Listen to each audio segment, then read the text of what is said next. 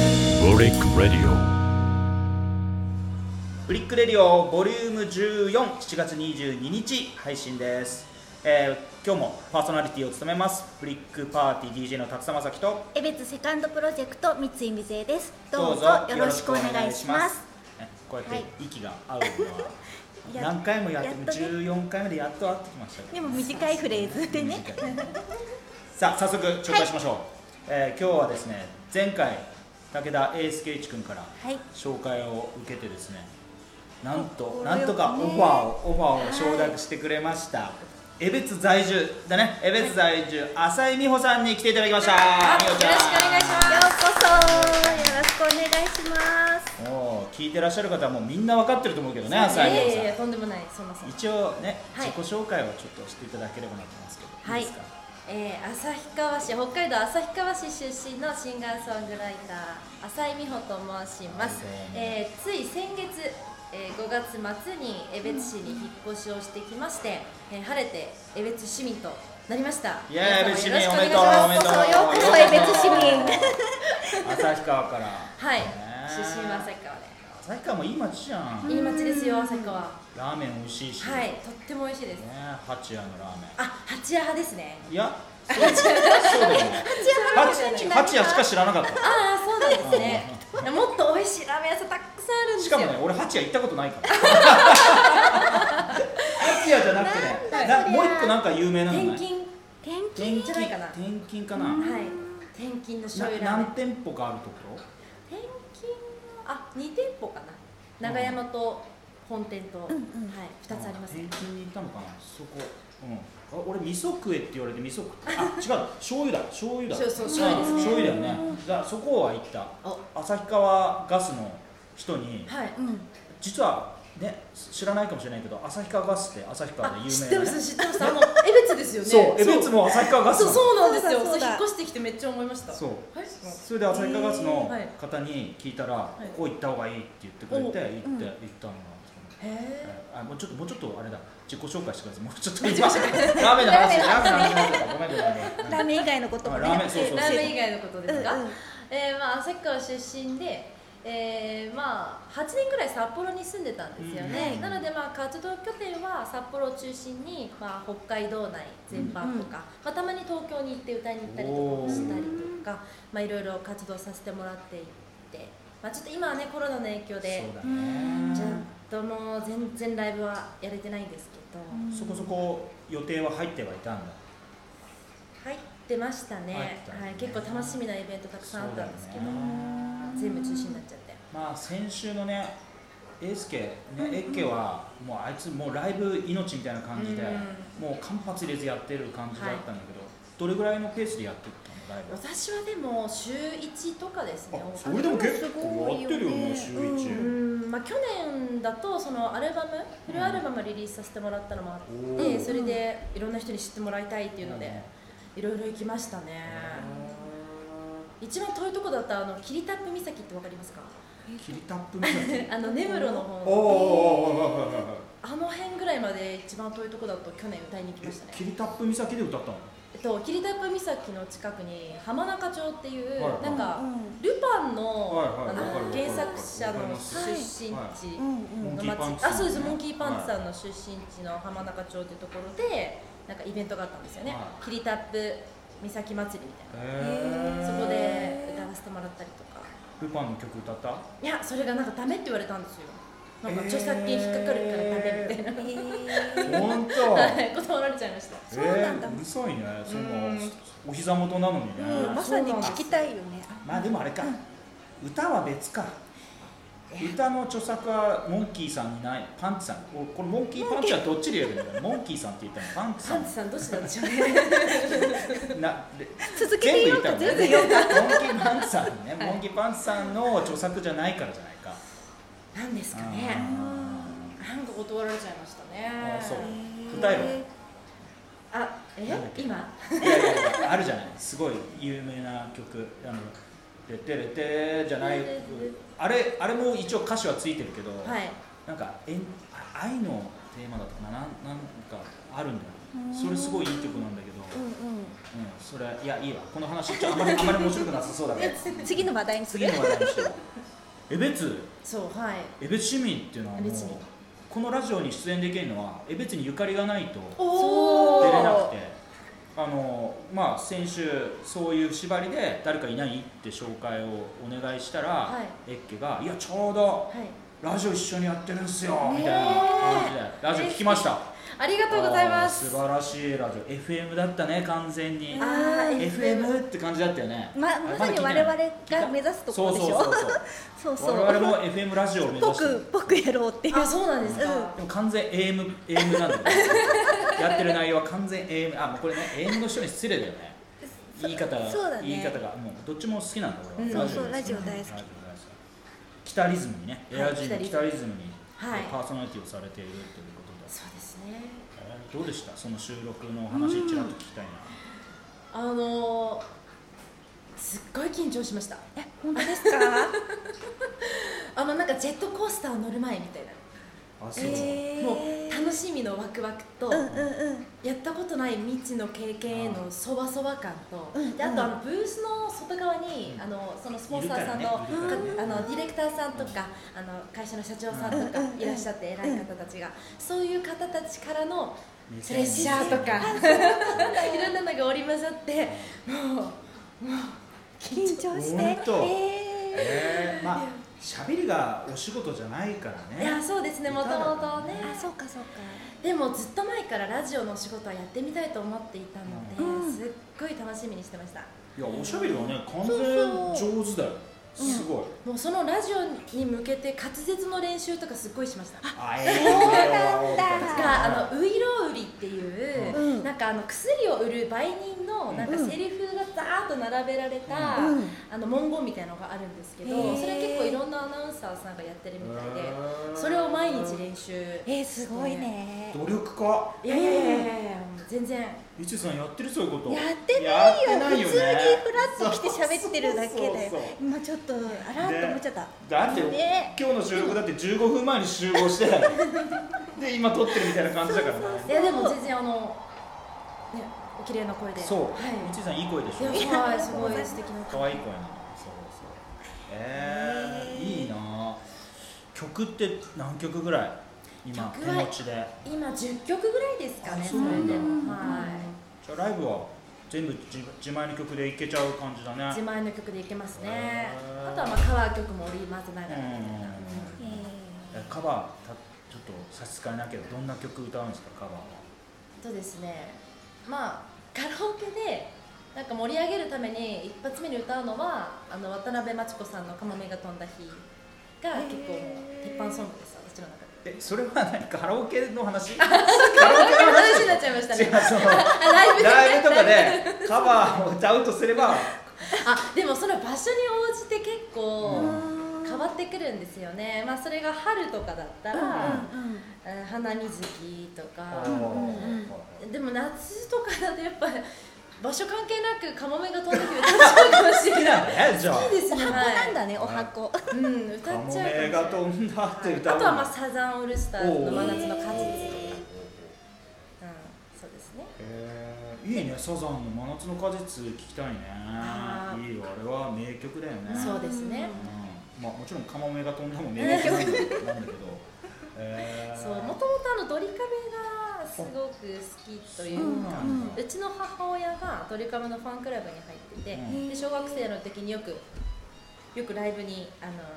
連れてってもらって、うんうんでそれで私もあんな美和ちゃんみたいに歌う人になりたいみたいなところからへー歌手になりたいなっていう気持ちが芽生えましたちょっと待ってお母さんドリカムが好きなのそうなんですはいえ お母さんの年聞いてもいいお母さん今あ来年60歳ですよ、若いね若い感覚が若いね、うんああそうかもしれないですね、へー結構新しい曲常にカセットテープに入ってましたカセットテープあーそうだまあね時時代代だねだねカセットテープとかうんうん MD とかね、うんうんはい入ってましたねえドリカムなんだじゃあご自身はひよちゃんはどういう曲を同じようにドリカム聴いて育った感じそうですねドリカムとかあとミーシャさんもすごく好きだったりとあかでまあ学生高校生ぐらいになってくるとあの R&B とかヒップホップとかブラックミュージックにちょっと手を出し始めたりとかしていろんないろんな音楽がこうごちゃ混ぜになってる感じですかね、僕ちょっと申し訳ないんだけど1曲しか聴いてなくて、うんうんうんあの美穂ちゃんの曲うね、んはいそれはちょっとそのブラックテイストではなかったんだよあなそうなんです全然ブラックテイストは自分の曲にあんまり反映されてないですないよね、ううんんそうですなんか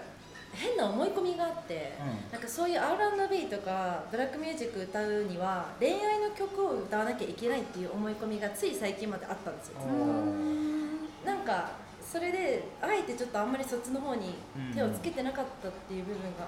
あって、でも最近になってなんか別にそうじゃないなみたいな その思い込みから外れてきたので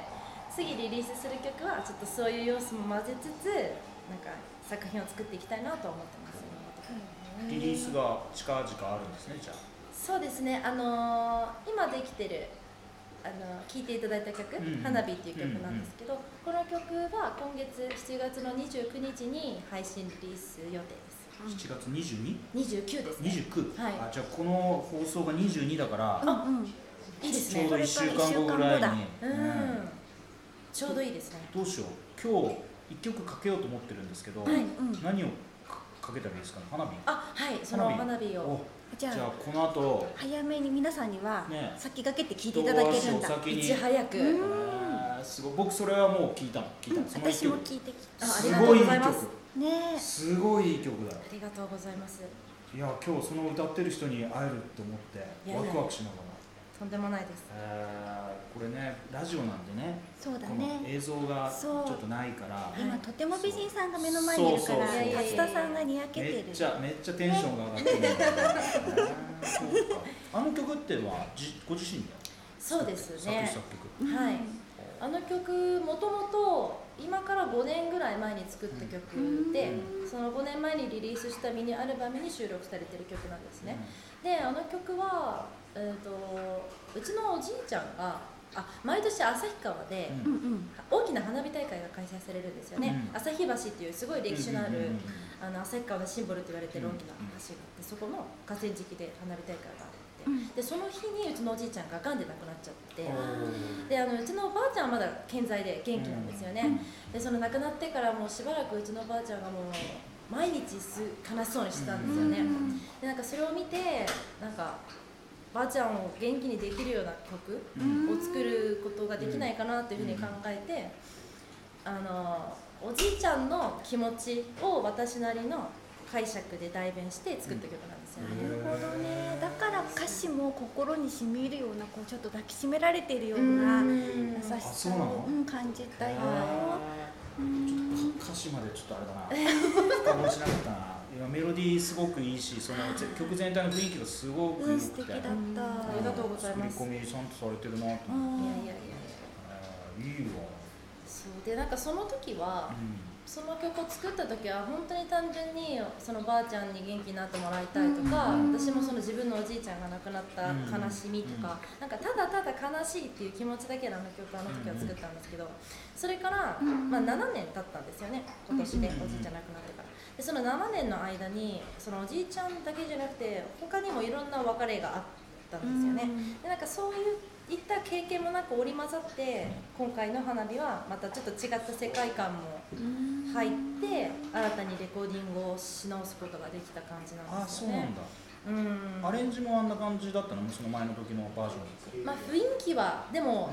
壮大なあのストリングスアレンジとそかうそうそうそう壮大な感じも本当に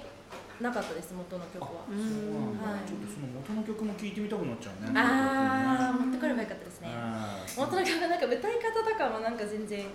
なんかこうじゃないんだよなみたいな感じでもうダメだ歌い直さなきゃみたいなあそう気なんだ持ちで取り直しましたじゃあこうニューアレンジの方は納得いってる納感じ得いきますあはいいやすごい完成度が高いんでね、まあちょっと番組の最後にね、そうですね皆さんちょっと聞いてもらぜひ聞いていただきたい聞いてと思いますので、ぜひ楽しみに最後まで聞いていただきたい。はいえ別にはい住んでいもううん何ヶ月か経つ。そうですねね一1ヶ月一ヶ月ちょっとどうですかえ別どっか行かれました？周えっとですねトンデンファームに行きましたり。おおなるほどおなかなかね近いからかな。そう近でい。す そうそれも言っちゃダメ。言っちゃダメか。あそういうわけじゃないけいど。やーあの私食べたソーセージ。ああソーセージまだ食べてなくてえソフトクリームをあそういうや3つ回ぐらい食べましたああソーセソーセージじゃねえソフトクリームね、はい美味しいもんなあそこでねもソーセージが美味しいという噂も聞いておりますいや噂じゃなくてとんでもってむしろとんでもってそれがメインだからねだからままずはソーセージ食べてほしいまずはソーセーうんそジかうそうそうまずはソフトクリームいっちゃいましたそうはいあれに餃子にんにく入ってるソーセージあ美味しいねある美味しいのさ、うんうん夏とかバーベキューね、はいこれからいいシーズンでバーベキューなんかやるときにそれを焼いて食べたりするともうジューシー最高なの最高ですね最高なのぜうわひぜひぜひ、行はいってるからそのソフトクリームを買いに行ったいついででいいから、はいソーセージも見てわかりましたそうしますうんそれあとどっか行ったあとはトンデンファームとあのエブリもこの間行きましたし、おーあの恵比寿ってパンが美味しいですよねうんあそうのなかなかねあら私パンがすごく好きで,、うんうんでうちの家の近くに、うん結構ほんと徒歩徒歩圏内ぐらいで焼きたてのパン屋さんがあるんですよね、うんうんでそうですねそこ朝の7時半からやっててうんうん7時半ぐらいに行くと本当もう焼きたてほやほやうのんパンを買うことができてそれを朝家でコーヒーと一緒に食べるのがもう私の最近のマジおしゃれじゃんエビツライフって感じおしゃそうれなエビツライフ新しい幸せを見つけてしまいました、それへ多ー分みんながそういう生活したいなと思ってるけどなかなかできないやつだよね いやそうなんです実際は絶ね対できないからそうそんねなのうん朝優雅にコーヒー飲みながらパンなんて絶対食べてないよそうな朝買いに行くとかねねないはないいないないですよ絶ね対ないよいや本当にいいところ引っ越してきたなと思ってますえー7時半に帰ってすっぴんで行くのあすっぴんですねそこ気になったいやそのこがさで出れないのが嫌でだすっぴんで行くのが嫌だから前の晩のみたいな感じそうにですなねるのかな結構堂々とすっぴんで歩いてるんですよねはい本当なんかちょっと誰にも知り合いには会いたくないですね まだそんなにいない、ね、大丈夫だと思うんですけどああそうかそうですねじゃあパン屋行って、うんトンデンファーム行って、はいあとは何もあとエブリでしエょゴ行った、うんうんあとそれこそあのノッポロのポポラマーマっていうおあーのパスタと生パスタラジオで言ってたねあそうですそうです言ってはたいよええあそこもあそこも2回ぐらい行ったかなうんへーそうですねあとなんだろうなまあ落ち着きますねやっぱりえげつ本当あの騒がしくはないよねうはいんまあ、ずっと札幌中央区に住み続けてたっていうのもあるのかもしれないんですけどあの落ち着きます本当心が夜静かだからね別にねそうだよねうんすごくいい場所本当あじゃあもうすっかり気に入ってくれた様子うんはこれからも住んでくれるずっといや頑張ります 頑張ります頑張ります頑張りますよくわかんないですでも住みたいですはい比これ較から的このラジオはレディオはあのエベツの方聞いてくれてるとあそうです思かうんですようん思うんですよ、うんはいなんであのエベツの人たちにはいこう知れ渡ってはいほしいんですよね、美穂ちゃんはいそうのですね存在をね、うんはいなんかだからやっぱりそういう PR みたいな PR ないかないよねだって住んだばっかりなんだもんねそうだよそうです住んだばっかりですけど、まあ、今その江別の面白いところとか、うん美味しい食べ物屋さんとか開拓してる最中で、うんそれこそあのこの間英介さんがラジオで「うんあの太陽味の太陽」をああおラすーすメンめ屋してさて、んはうんい、この間早速行きました味の太ああ陽行ったんだうんへ美味しかったです味噌ラーメン食べました味のたいあ昇龍も行かなきゃダメだ昇龍あ昇龍のー話もあしそてうまだしたねねしてたしてたあと居酒屋一番はい一番ねあの船木建設さんの向かいのなんだあっけ3番通りでしたっけ俺あれ4番通り三3番番通通りり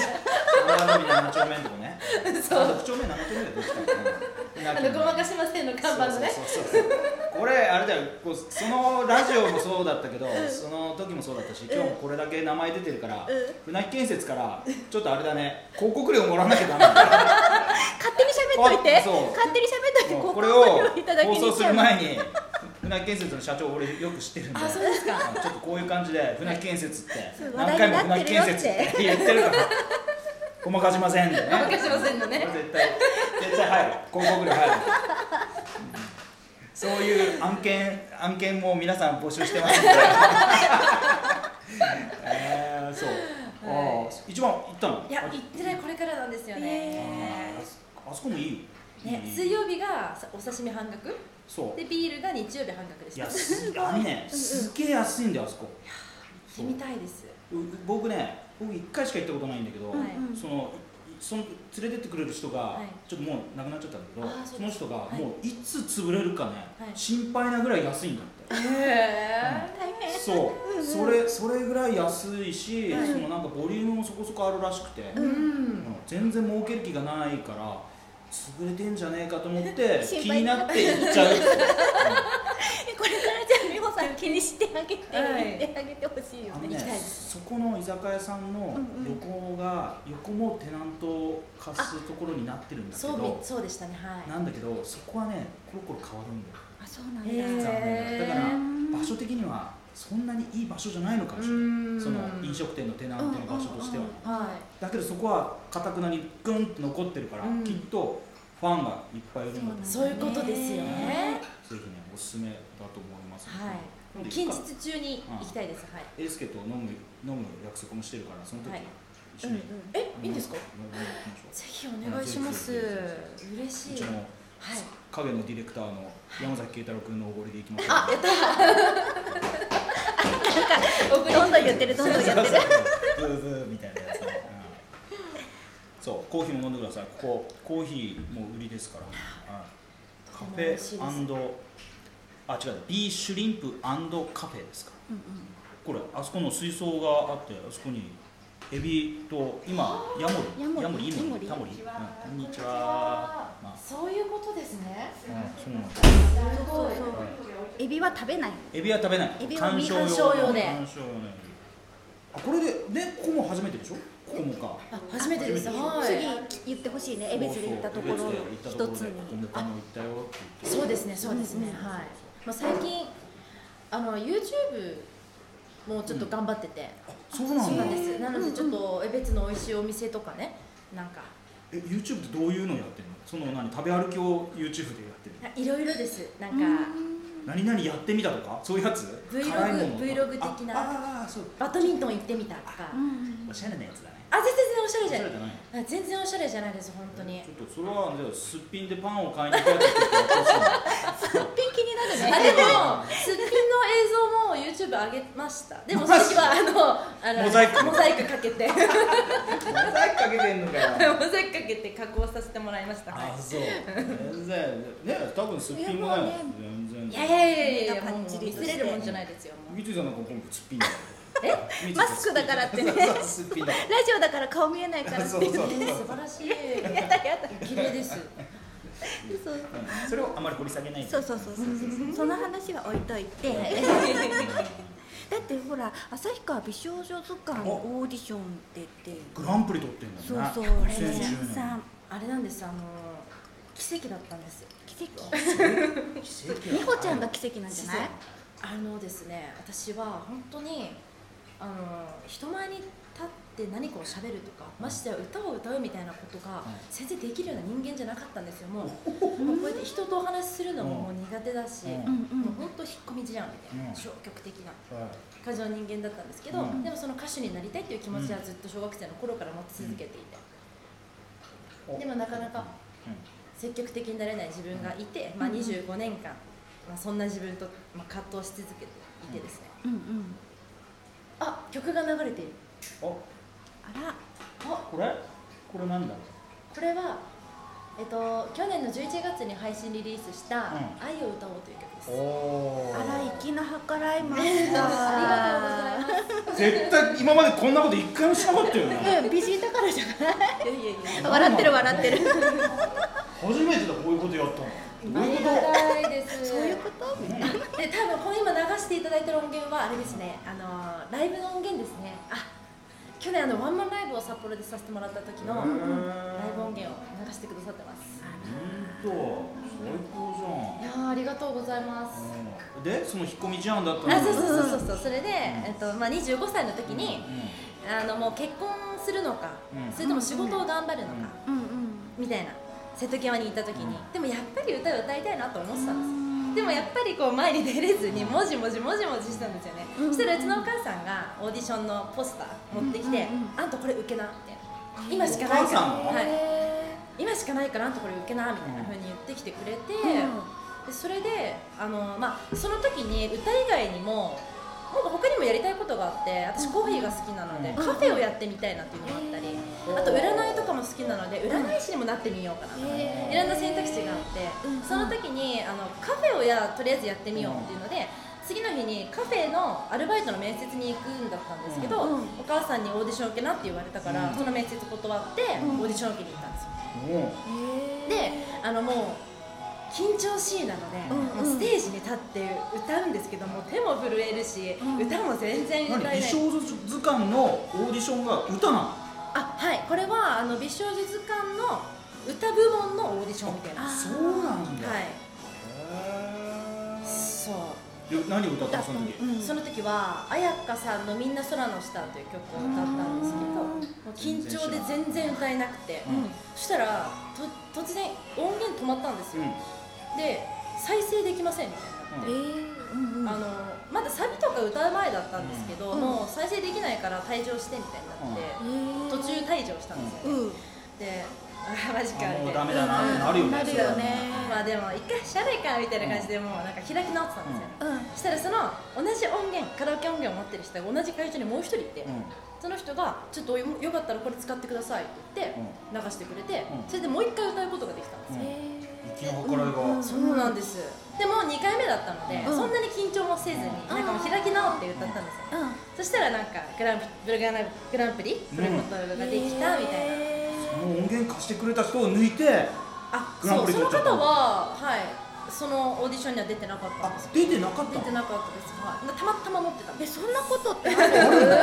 奇跡これ奇跡だそ本当奇跡なんですよへえそうそういう奇跡だそういう奇跡なんですてよっきり応募者応募者が一人しかいないそういう奇跡なのかなまあそれは奇跡ですよね 確かに一人中一位みたいなそういうやつなのかなと思っそんなことはないよねそうなんですよたねあもうでも2010年ってことはもう10年前の話なんだねそうですはいじゃあその後こうメインストリームをこう行くわけだこうこうなんていうの表舞台にドーンと行くんじゃないのこの後はそうですねそこから少しずつこ旭川で名を馳せてういくわはいけだ、旭川のいろんなイベントで歌わせてもらったりとうんかうしてえ結局カフェは諦めちゃったのその時カそフれェは諦めました諦めたのんうんでも今後やりたいと思ってます、うんうんはいうんどうここで、そうだそうだおいべつでえ別でうんう占いカフェやってほしい占い占ってもらおうそしてしかもあのマヤ歴でマヤ歴あマヤ歴いやーママヤ歴いいですねヤ歴マヤ歴マヤ歴知知っっててるますよはい黒金です黒金おプロデューサーと同じえそうなんですか黒金同士合わないんじゃないわかんそなういなだんけのど知らない世のため人のために謙虚になってって言われてた謙虚になってえーそうそうそうそう実はこのラジオの放送で第何回目だったかなでねそのマヤ歴のそアドバイザーの人を来てもらっあてリカちゃんそうですかえ別のことですか江口の方江口の方うんで30分マヤ歴の話をしてそう我そう々を占ってもらってそう裸にしてもらったえー絶対楽しいですねそれそうそうそう面白かそうったすごかったよねうんすごいあだからそういうのもねまあいろんなことをチャレンジした方がいいよせっかくだからそうですねううん、ん別にそういう人いっぱいいるからその前歩きの人もねそうだよね紹介できるしうんもうね話尽きないんだけど、まあ、もうあっという間ねもう30分近くなっちゃったあそうですかうんあっという間これ今後ね、はいどういう活動していきたいのかとかそういう話をちょっとしてほしいなと思うんですけど、そうですねまあ今後うーんあのまあこのコロナの影響でライブがほとんどなくなったタイミングでそう自分のこれからをすごい見直した時になんかやっぱりこう子供とかなんかなんだろうなその私昔自分のやりたいことがあるのになかなか踏み出せずにいたうん過去があって、まあ、それと同じような感じで昔の私みたいに踏み出せずにいる人たちの背中を押し続けていけるようなアーティストになりたいなって思っているのでそういう方たちに向けてこれからどんどん発信をしていきたいなとなるほど思ってます。まあね7月の29日にね、はい新しい曲も配信になるということですんで、やっぱりそういうのを通してね若者やはいねまあ子供たちだけじゃなくて、年を取った人でも、は新しい何かチャレンジをするきっかけになるようなねそうこだねう空間を歌い続けてほしいと、歌いたいということですねそうです。あとマヤ歴とかまあ、やりとか、カフェとかカフェとか、コーヒーとか。そうそう占えるカフェでで歌を歌う聴く聴けるとかすごいですね最高だそれ多分日本ではそんなないんじゃないかなそうだよねそうですよね、うんううんん水晶持ってそう黒いマントかなんか被っていいやってまねいすかいねいいねこの目目のとこだけ出てる 泣やいつてるねうんめっちゃう息を一気に歌え歌えない熱くて歌えないおあーそっか じゃあねもうあそれを船木建設に建ててもらうっていう感 じでねそういうお店を船木建設の歌作っちゃうそうそうねそれ最高ですねそうだよじゃあ船建設の広告料いらないからうんうん建ててもらえばいいんだよ うんそう船木建設の社長森木さんっていうからよく言っとくよよろしくお伝えくださいませじゃあまあせっかく来ていただいたところなんですけど30分経ってまあ、最後にねこの収録が終わった後に皆さんには聴いてる皆さんには、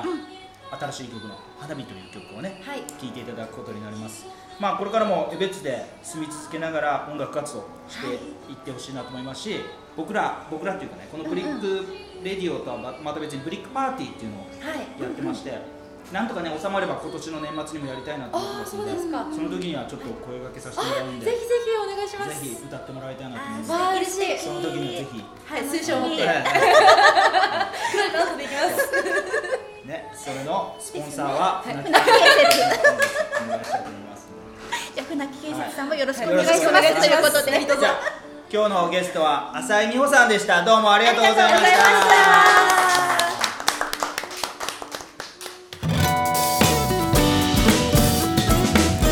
Gorik Radio.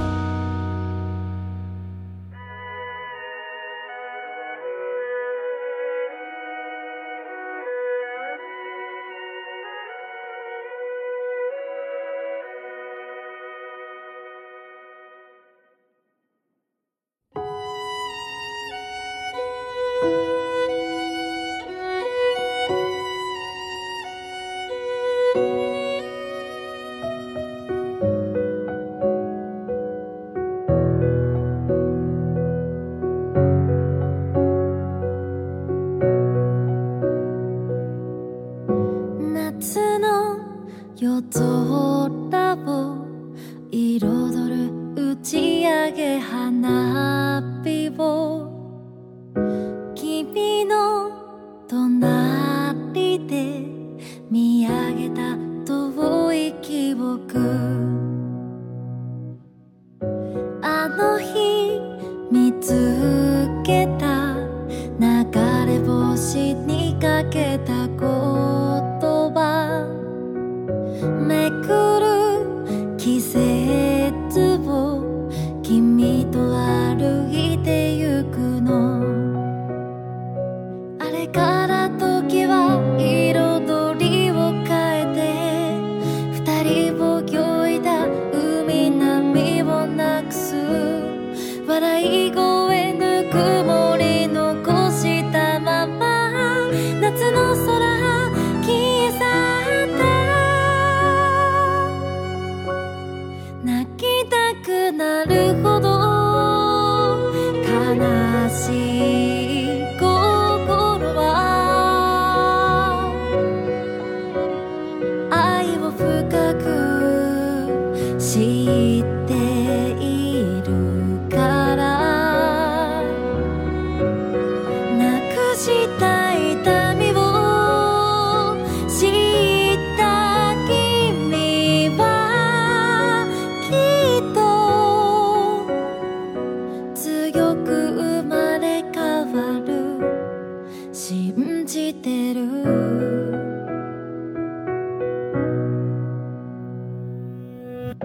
日々を重ねて前よりも素直に君に思い伝えることができなくなった当たり前に過ごしていた日々が今になれば儚く美しい懐かしい思い出抱きしめても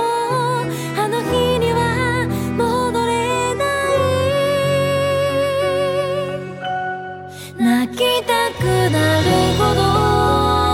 ど寂しい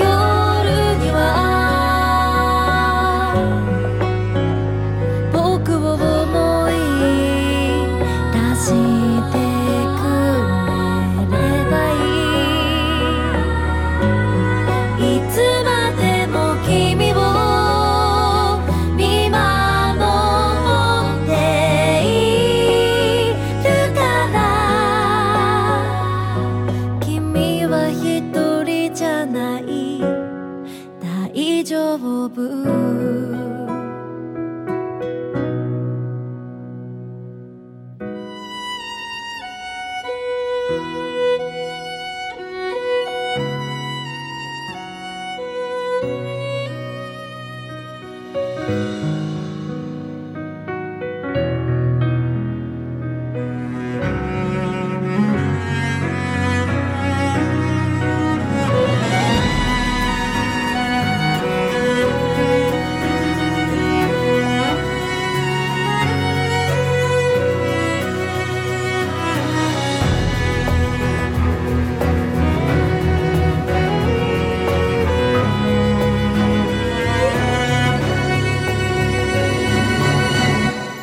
泣きたくなるほど悲しい心は愛を深く知っているからいつもいつまでも僕が見守るから君は一人じゃない大丈夫夏の夜空に打ち上がる花火この想いを君に届けて不器用な僕を好きになってくれた君に送る言葉ありがとう